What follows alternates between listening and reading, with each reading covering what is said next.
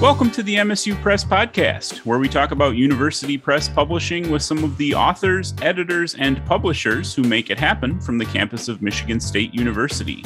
On today's episode, we're joined by Stephen J. Hartnett to discuss his book, A World of Turmoil The United States, China, and Taiwan in the Long Cold War. Thanks for tuning in.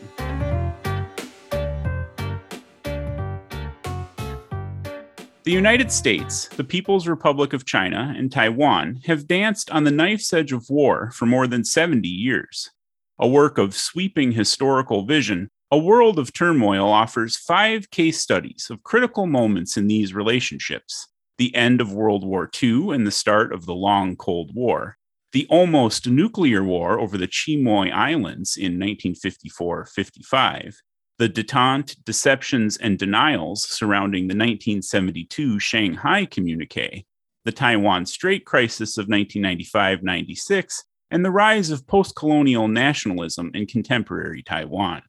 In this book, Hartnett explores how each country's communication style structured these events and reveals that leaders in all three nations have fallen back on crippling stereotypes and self serving denials in their diplomacy. The first study of its kind, this provocative book merges history, rhetorical criticism, and advocacy in a tour de force of international scholarship. By mapping the history of miscommunication between the United States, China, and Taiwan, a world of turmoil shows where and how these entwined relationships have gone wrong, clearing the way for renewed dialogue, enhanced trust, and new understandings. I'm excited to be joined by Stephen J. Hartnett to discuss a world of turmoil today. Dr. Hartnett is a professor in the communication department at the University of Colorado, Denver. He served as the 2017 president of the National Communication Association and is the co founder and co organizer of the Biennial Conference on Communication, Media, and Governance in the Age of Globalization and the Shenzhen Forum on Communication Innovation, new media, and digital journalism. Stephen, thank you so much for taking the time to join me today. Thank you, Kurt. It's an honor to be here. I'm really excited to discuss your book because it's one of those that the press issues that falls, you know, somewhat far outside of my area of expertise. And I love to get in touch with experts and hear about the work they're doing on these fields that I know sort of broadly, you know, you know, from the media in general. And I feel like, you know, especially during the Trump years, there was a lot of discussion about the US China relationship. And for those of us like me who were sort of seeing that peripherally, seeing it reported just in bits and pieces, it was a little bit unclear what role Taiwan played in that struggle. And it's interesting to encounter in your book that this is actually a sort of fault line or a powder keg um, what the US does with Taiwan and what Taiwan has to say about its relationship with China might potentially be very explosive. Could you give us a little sense of how tensions came to that point? Oh, Kurt, that's a great question. And before I answer the historical part of it, I just want to echo what you said about how Trump is kind of the, the, the shadow hanging over this book, right? The fear of Trump none of us trusted him as an international leader. And there was great fear uh, among scholars within the State Department, even within the Department of Defense, that Trump was going to kind of bumble America into a war we didn't want to fight. So I think it's really insightful on your part that you mentioned Trump in your introduction because he, he hangs over the book like a shadow. So having said that, though, I'm going to go back now to your, your question. You know, why is Taiwan a tripwire? And to answer that question, you have to go back, Kurt, to the end of World War II your listeners will probably remember that World War II ended in Asia in August of 1945. And while Americans were thrilled that the war was over, the end of World War II was actually the beginning of the civil war in China, in which the communists and Mao Zedong were fighting against Chiang Kai shek and the nationalists. And by 1949, the nationalists had been kicked off the mainland and they fled to what was then called the island of Formosa what we now call Taiwan. And so, ever since 1949, the communists have wanted Taiwan, and the nationalists, supported by America, have held out against them. So, it was a constant source of tension during the Cold War, all through the 50s, the 60s, the 70s. And even today, America is sending weapons and money to Taiwan, which angers China greatly. So, within the world of international politics, most people who look at Asia think that Taiwan is the tripwire for what could become the next major international war. Super useful to have that sort of capsule history of how these tensions came to be. I wonder if you could expand a little bit by describing what you call in the book the sort of one China thinking that goes on. So, to go back to the end again of World War II and the Chinese Civil War, when Chairman Mao and the communists won the Civil War, their single most important imperative was to unite China. You'll remember that China had been colonized for centuries, right? The Russians invaded at one point. Uh, the Mongolians invaded, the French and the British and the Americans. China was always getting carved up by foreign powers. And so the Chinese are very sensitive to these incursions by imperial powers. Because of that, when the communists won the Civil War, the first and most important promise they made to the people of China was that we are going to reunite our country under our own flag. And what that meant is they wanted Hong Kong back from the British. They wanted Tibet back. They wanted the region that we now call Xinjiang back. They wanted Inner Mongolia and they wanted Taiwan. And within the thinking of the Communist Party, when they say one China, what they mean is a united Chinese empire, a rebuilt empire in which all the parts of the nation that were taken away by foreign powers have been reunited. Now, the problem is that no one on Taiwan agrees with this principle. So, whenever you hear the Chinese Communist Party say one China, to the people on Taiwan, that's a recipe for invasion and annexation. So that term is a really hotly contested term within international relations. I'm glad that you mentioned some of the other disputed territories here, you know, Hong Kong, Tibet, those other places, because it seems like it's difficult to say as the international community looks at Taiwan, they see this sort of flashpoint. We spent a lot of time in 2020 thinking about Hong Kong and what was going on there all through those tensions. So it, I think it's important that we remember how complex this is you know from all these individual perspectives and then to be faced with this sort of one china policy of thinking about all of those different territories as properly belonging under chinese rule. I wonder if you could say a little bit about how that one china thinking has developed into the kind of rhetoric that you look at in the book. We'll be talking a lot about the way these different nations present themselves and communicate with one another what does that mean you know when it when it comes to what chinese leaders say and how they how they express themselves and communicate with other nations to come to it from that one china perspective? Yeah kurt that's a great question. And and i'm glad that you framed your question by mentioning hong kong because that's probably the most obvious example for most of your listeners today right? Think about so hong kong was a, a rock colonized by the British beginning in 1839. They took that land from China and then they developed it over hundreds of years and turned it into one of the world's great cities. And now China wants it back. And so they're crushing free speech there, they're crushing democratic elections there. They're, they're taking the once free and independent city of Hong Kong and they're making it a Chinese city. And the Communist Party is calling that part of its one China system. Now, for a long time, what they said is they, they promised the people of Hong Kong one country, two systems. That's one of their key phrases one country, two systems. And the idea there was that we can have a communist mainland China and a democratic and capitalist Hong Kong. So different systems, albeit united under the flag of China.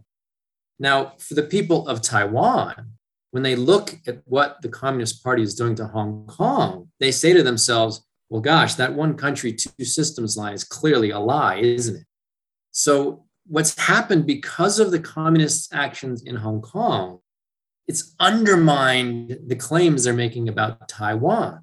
And so, since the umbrella revolution hit Hong Kong, the Taiwanese people have moved even more consistently and in a hard manner towards independence from China because they know that phrase, one country, two systems, just is not applicable.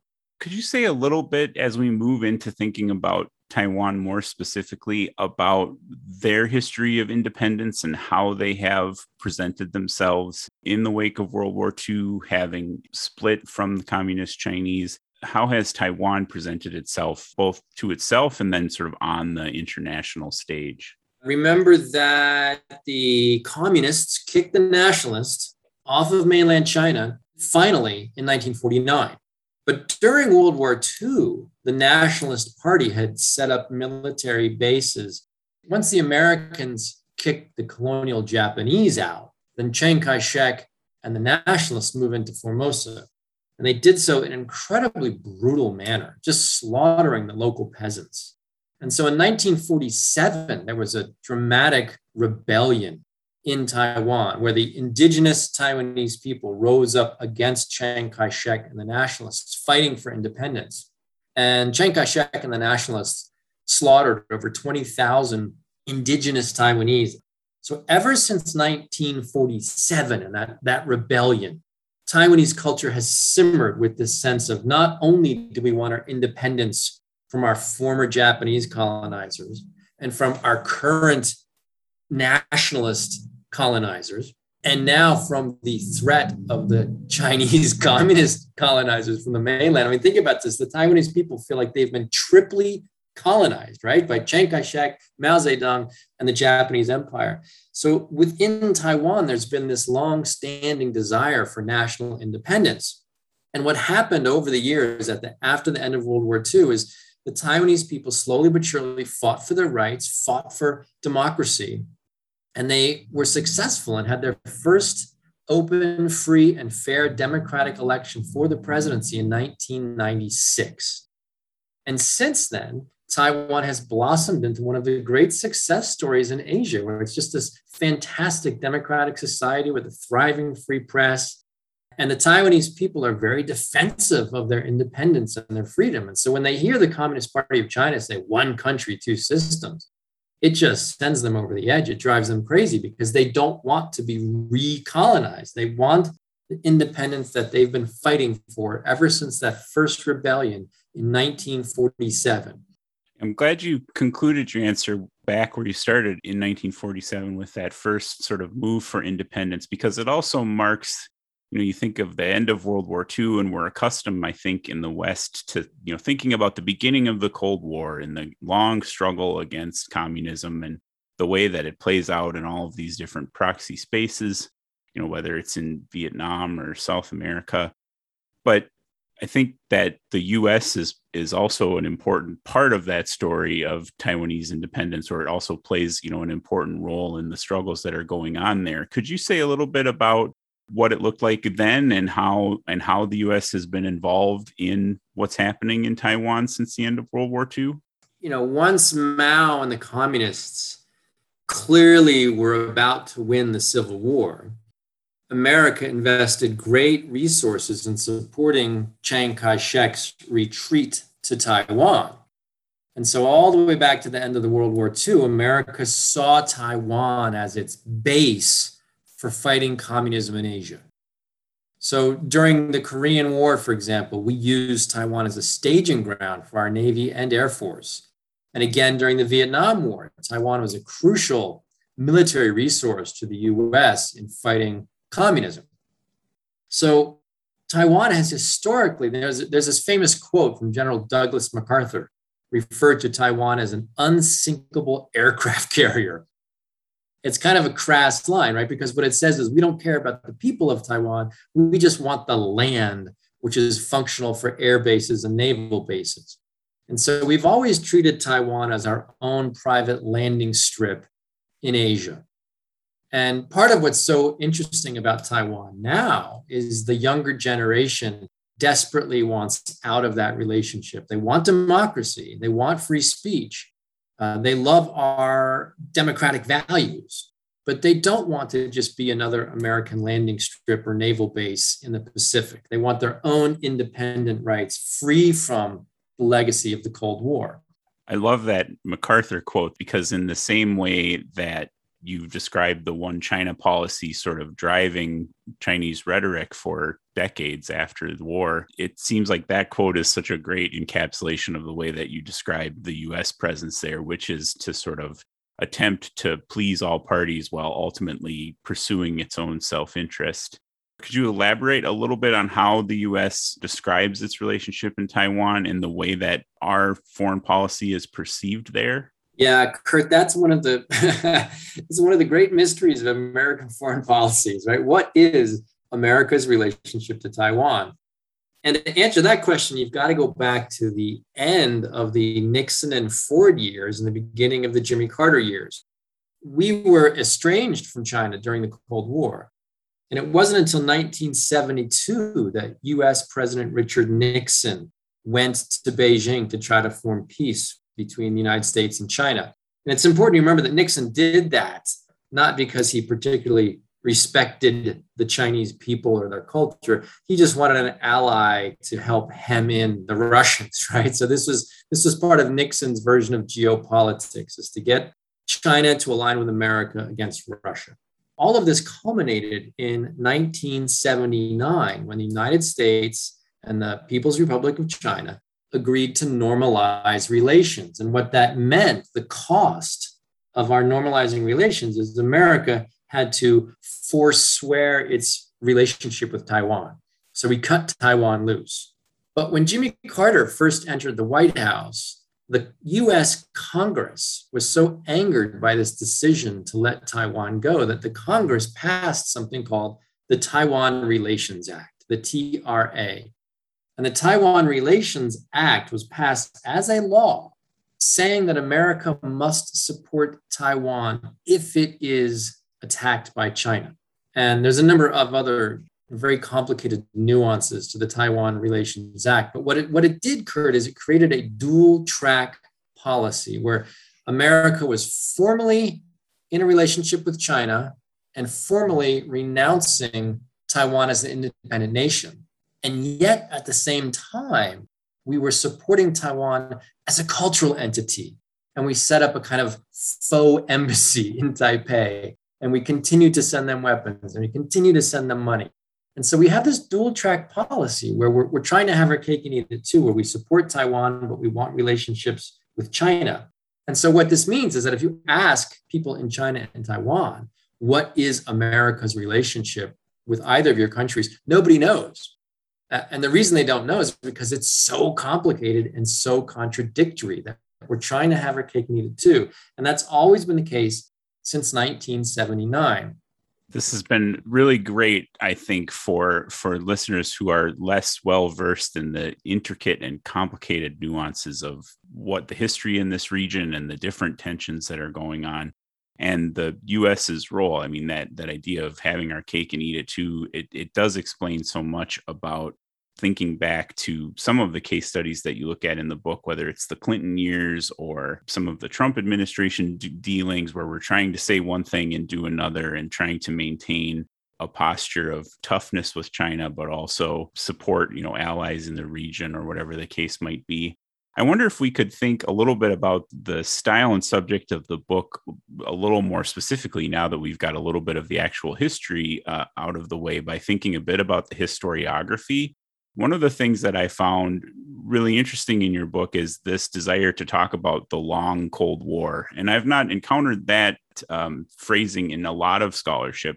Granted, I don't read a ton in this area, but I, it feels like it's a move that you're making that deserves a little bit of attention. Why the long Cold War, and how does you know thinking about that period over you know temporal bounds help you in your work? And that really gets to the kind of theory of how do you write history, right? You, and you use the nice word historiography, which is the theory of how we write history. And in terms of the Cold War, think about the fact that you know 99% of the books that have ever been written about the Cold War assume that the Cold War began roughly around 1946, right? When Winston Churchill gives his famous Iron Curtain speech, or maybe in 1947 when President Truman gives his his famous aid to Greece and Turkey speech, right, which became called the Truman Doctrine. So most people think the Cold War began in 1946 or 1947. And most people then would think that it ended roughly in 1989, right, when parts of the Berlin Wall started to come down and when Russia was imploding.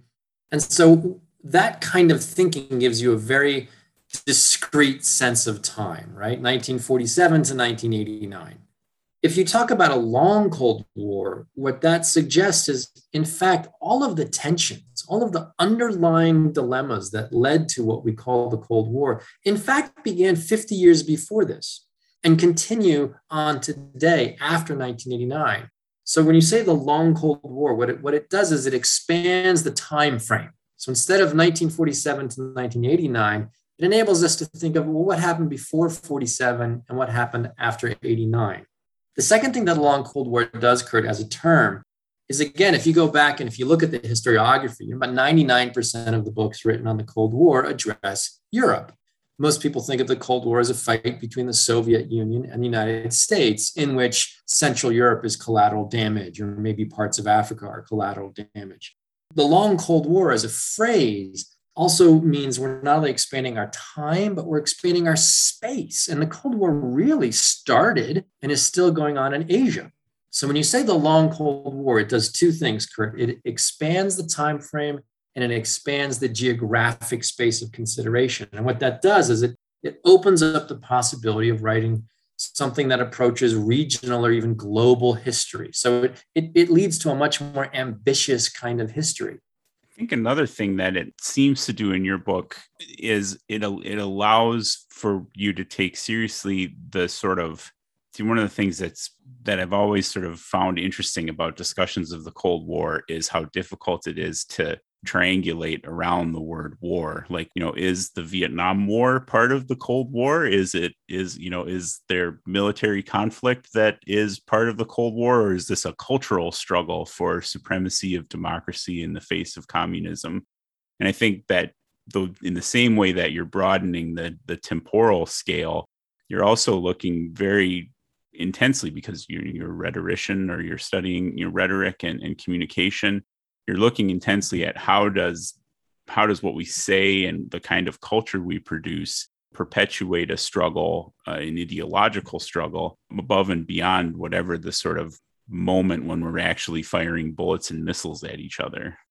Yeah kurt that's really insightful on your part to, to notice that you know when we say the phrase long cold war bullets are probably the least important part of it right this the real significance of it is it's a different economic system. We've got clashing uh, political systems. We've got clashing ideologies. We've got incredibly different cultural systems. So the long Cold War is, is this clash of worldviews, really clash of, of lifestyle. And this is why, you know, to go back, to circle back to your first comment about Trump, this is why Trump has been so damaging to America's foreign policy uh, I can tell you, Kurt, I've been going to Asia now every summer for 15 years. And it used to be, you know, back during uh, the early Obama years, for example, people in China and Taiwan, when you sat down with them at dinner or over drinks, they were always so excited to talk about democracy. They wanted democracy. They thought it was cool. They thought it was exciting. And in recent years, when you go to China, what they do now is they mock America and they say things like, gosh, and I feel so bad for you living, living in a country with a guy like Trump as the president. And what that does is it shows you how the long Cold War is really about perception, right? It's about how your way of life is perceived, how your key ideas are perceived. And if the American president is making a mockery of democracy, then that hurts America's national image everywhere. And this is why during the Cold War, we were so careful about how we communicated with our allies because we wanted America to, to look like this positive example to the world. And I'm afraid, Kurt, that we've, we've lost some of that in recent years. You're listening to the MSU Press podcast. I'm here with Stephen Hartnett, author of A World of Turmoil The United States, China, and Taiwan in the Long Cold War. You know, it's interesting your point about perception in the world and and how in Asia the you know the Trump years have sort of damaged the idea the very idea of democracy by putting forth this figurehead that you know made a mockery of the system and made us all look a fool on the world stage. When you mentioned this in the book a few times and and I think it's it's an interesting conflict because is it not the case that Xi Jinping has a sort of similar kind of ideological orientation but uh, plays a different role on the nation state on the on the global stage yeah you've you've touched there kurt on a really interesting moment right in global politics that trump's America First rhetoric, his brash nationalism, his public rudeness, his anti diplomatic diplomacy, all of that matches Xi Jinping almost perfectly, right? Xi Jinping has his great China dream. He wants to rejuvenate China. It's interesting to, to think how much Xi Jinping and Donald Trump mirror each other, right? They're both strong men. They both live in the past. They're both driven by nostalgia. They're both driven by fear. They both embody a kind of toxic masculinity. And it's unfortunate they, that they came to power at the same time because the two of them coupled led to this really toxic rhetorical environment, right? Where America and China were not listening to each other, we were not speaking with each other, and our relationship really took a nosedive. And to go back now to the book, the combination of Xi Jinping and Donald Trump has really left Taiwan in a hard place, right? Because Xi Jinping is threatening to invade, Trump is threatening war.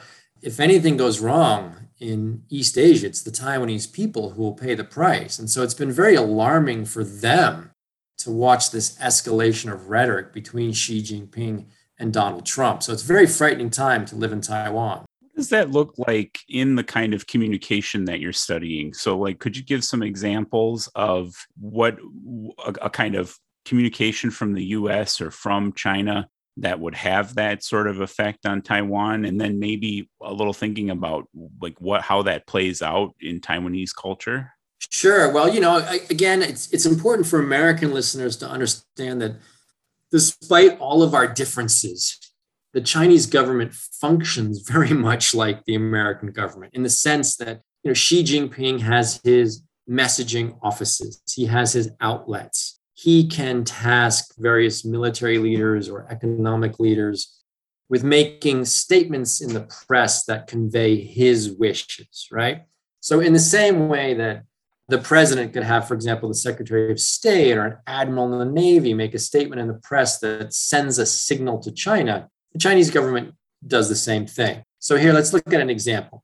Donald Trump, in order to send a message to China, sold billions of dollars worth of weapons to the Taiwanese. When that weapons sale was announced, the Communist Party went to one of its key nationalist outlets. This is a newspaper called the Global Times. And in the Global Times, they had a roundtable of military leaders. These are gentlemen from the, the People's Liberation Army, the PLA. And they had a roundtable, which the Global Times then published, in which each of the speakers called for war against Taiwan as a response to President Trump. Now, the people of Taiwan, when they read that in the paper, they think to themselves, oh my gosh, Trump is sending a signal to China by sending us weapons. China is sending a signal to Trump by saying they're going to invade Taiwan. Can you see how, as a, as a Taiwanese citizen, you just feel like you're being used in the middle of that game? So, what it does for the Taiwanese is it, it just creates this great sense of uncertainty. Is America our friend and ally, or is America just using us to get to China? And when China says crazy things like, let's go to war, are they saying that just to annoy the Americans, or are they actually going to invade?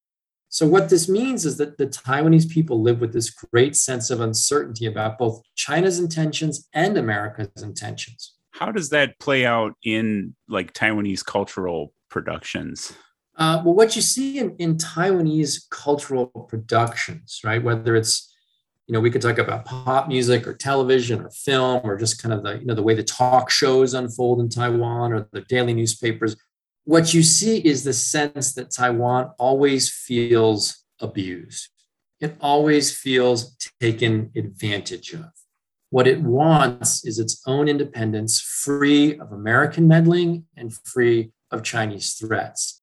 And so there's this passionate desire, not only for the independence, but for a sense of safety.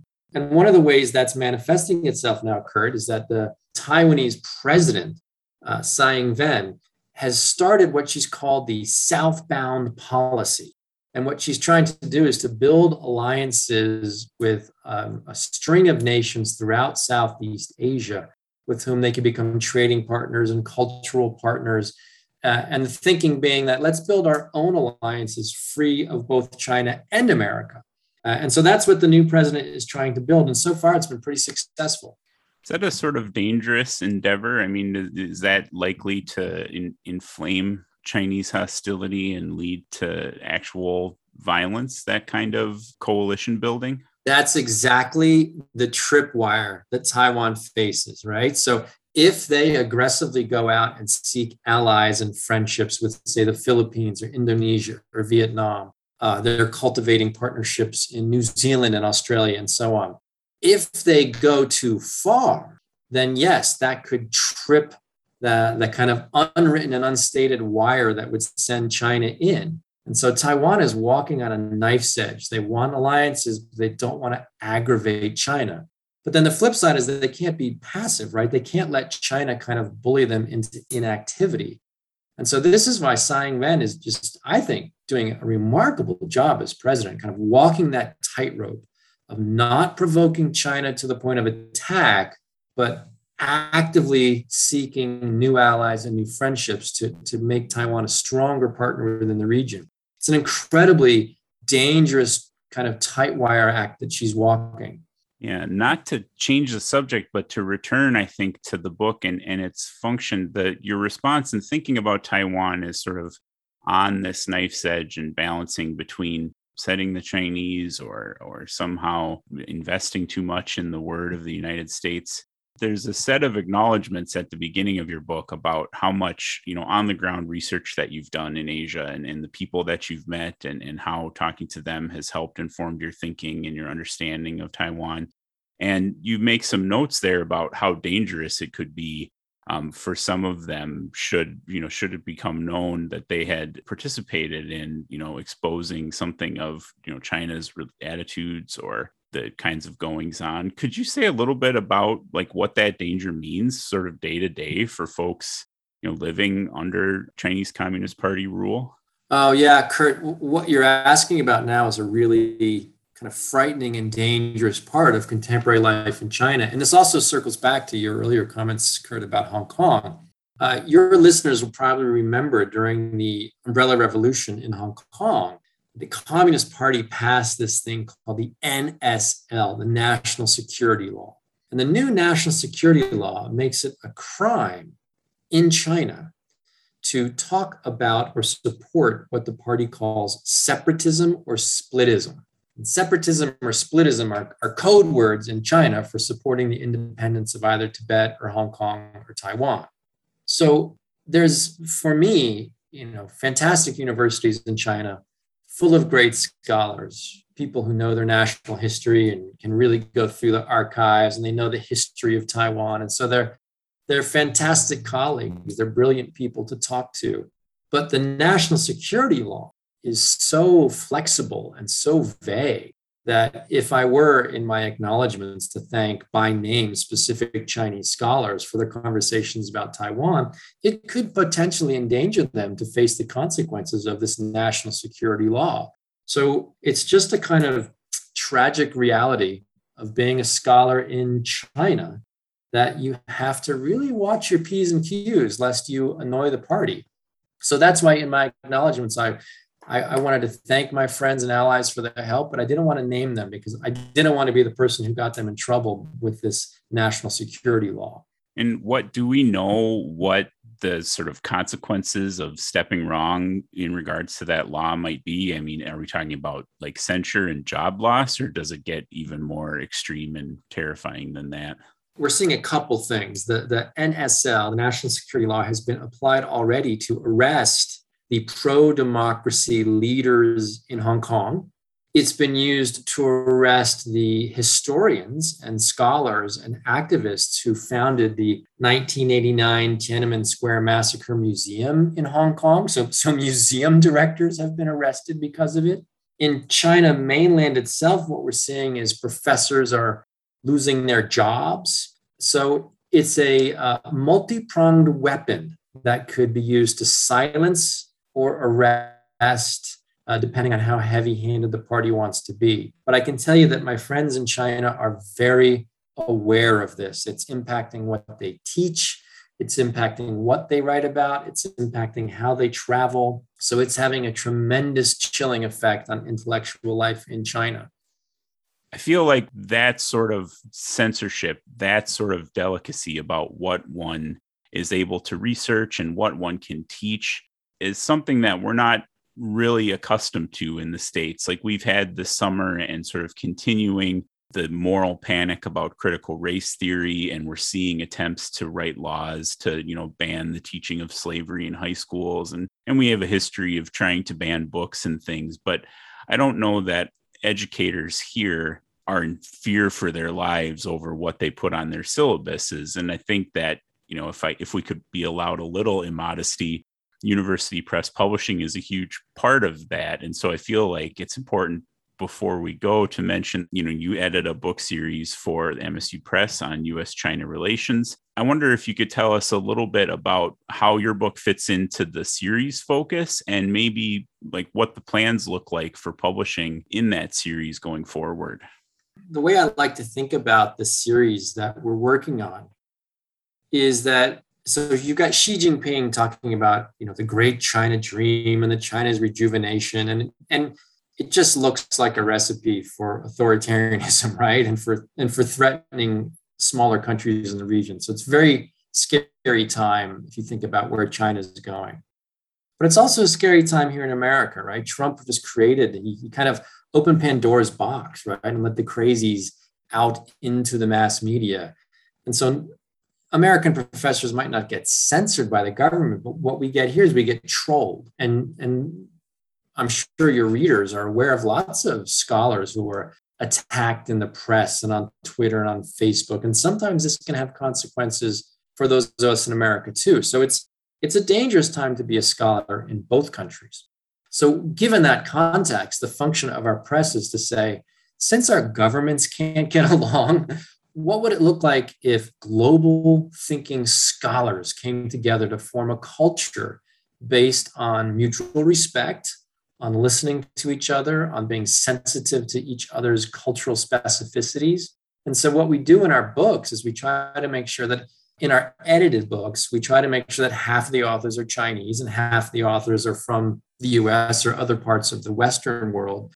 And we try, therefore, to guarantee that our books are, are balanced and that they have a truly global perspective on the questions we're looking at. And so, what we're trying to do with the book series is to model the kind of communication that we wish our governments could have, uh, which is fact based, evidence driven, culturally sensitive, mutually respectful.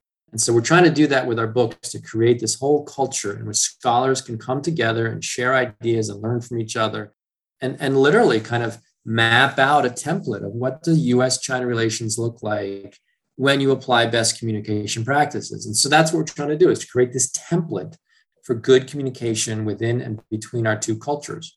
I think that's really good. I did an interview with Guobin Yang on, on, on the other another book in the series, engaging social media in China, on the last season of the podcast. That I think did another thing that you didn't mention, which is bring to a US audience more and more information about a world that they probably don't understand as thoroughly as they could, and to see those connections between different ways of life. I wonder if you could give us a, a hint or, or a clue on any forthcoming volumes that you're excited about in the series. Sure. Well, well, first, just let me say I'm glad you mentioned Guobin Yang. He's he's just a hero of mine, a, a true international leader and scholar, bridging Chinese life and American life. I think his book is fantastic. If, if your readers want to go get it, Engaging Social Media in China, just a fantastic book. Uh, but in terms of the books that we're about to publish that we're really excited about, Kurt, we've got a book coming out based on a 10 chapters analyzing the US China trade war. And each chapter looks at a different part of the trade war and compares US public opinion versus Chinese public opinion about the trade war. And what is so fascinating is it turns out that Chinese citizens are just as angry at their government about the trade war as most Americans were towards Trump about the trade war. And so it shows that both governments were kind of doing dramatic and silly things that were ending up costing their citizens jobs and money. So we're really excited about the trade war book that's going to come out. Another one we're publishing is being edited by two colleagues out of Hong Kong, and it's called Communication Innovation. And they're studying the way innovations in app developments and communication ecosystems are both harming and potentially creating possible avenues for improvement in US China relations within a series of global relationships. So, what's cool about the communication innovation book is there's a chapter on new communication innovations between China and America as they play out in Taiwan or in North Africa, or one of the chapters addresses life in Turkey. And so this is a really cool book giving us a global look at how the US China tension impacts people all around the world. Yeah, thanks for those. They, both sound really fascinating, and I and as I said, I think that the looking at different issues from multiple perspectives and getting a sense of how interconnected we are is such an important move. And the series is doing such a great job of looking at that through the lens of communication and opening up those avenues uh, for people to think of. So be on the lookout for U.S. China trade war and um, communication innovation and digital technology. Stephen, before we go, you know, we've talked a lot, you know, about your book and about the tensions in Taiwan, and and we talked rather more than I thought we would about Donald Trump. And you know, now that Trump is no longer in office and and hopefully won't be returning to office, I wonder if you could say a little bit about where the sort of U.S. Taiwan China relationship is today and what the future looks like. Yeah, that's the question, Kurt, that everybody in Washington and Beijing wants to know, right? Is where is President Biden going to take this relationship? Uh, and it's been interesting to see that President Biden thus far has taken a pretty hard line against China. And Secretary of State Blinken, I think, put it really well when he said, We want to work with China where we can.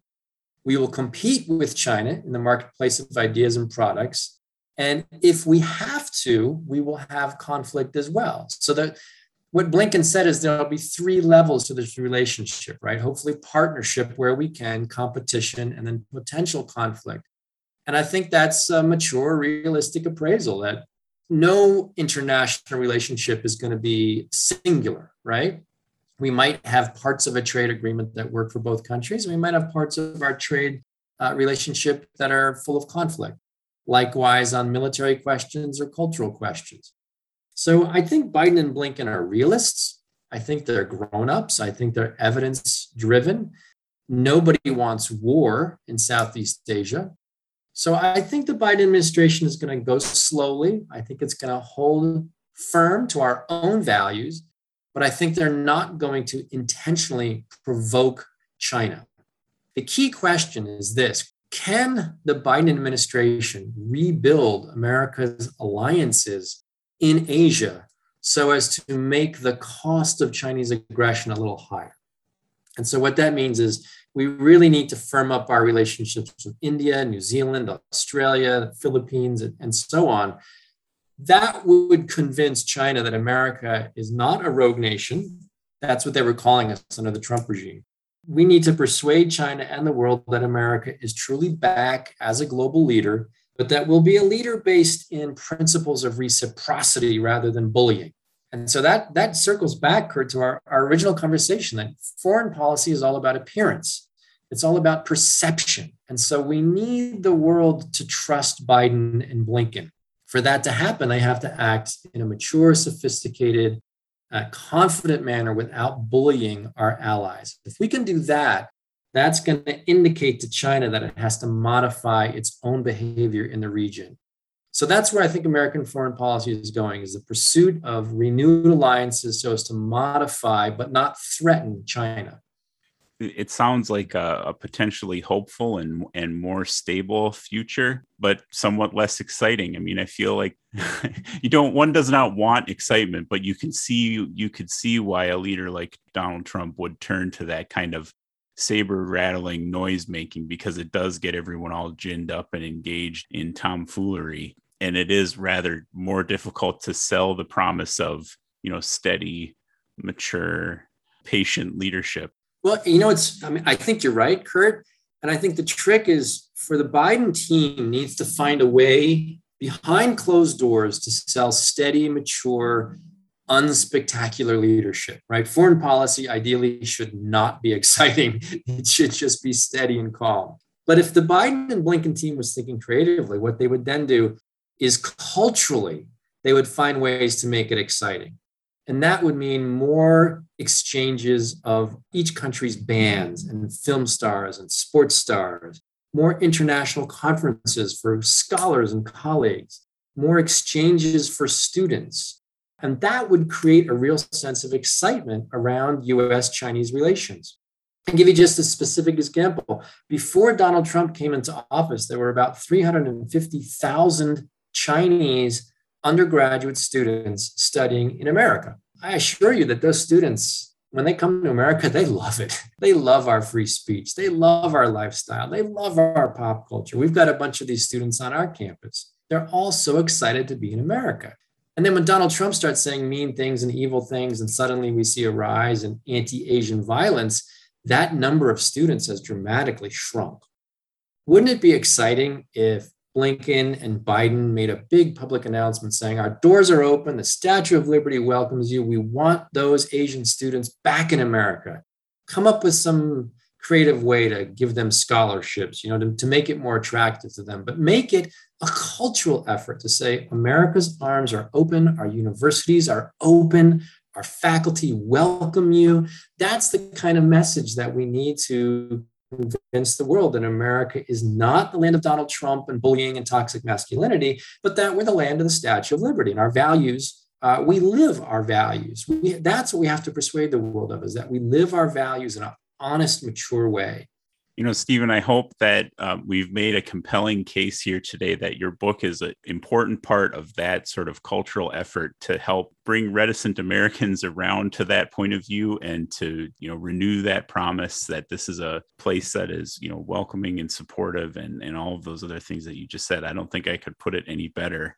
And I think that's probably a good place for us to leave off today. Well, thank you, Kurt. You've been a fantastic uh, partner here. You've asked great questions. I really appreciate the opportunity to speak with you and your audience. So, thank you so much to you and the Michigan State University Press.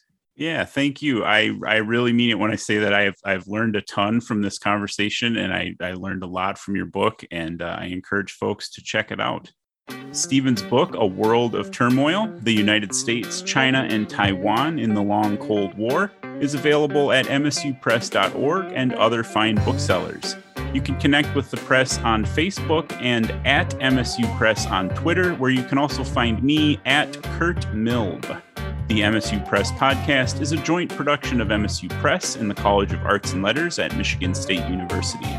Thanks to the team at MSU Press for helping to produce this podcast. Our theme music is Coffee by Cambo. Michigan State University occupies the ancestral, traditional, and contemporary lands of the Anishinaabeg Three Fires Confederacy of Ojibwe, Odawa, and Potawatomi people. The university resides on land ceded in the 1819 Treaty of Saginaw. Thank you all so much for listening, and never give up on books.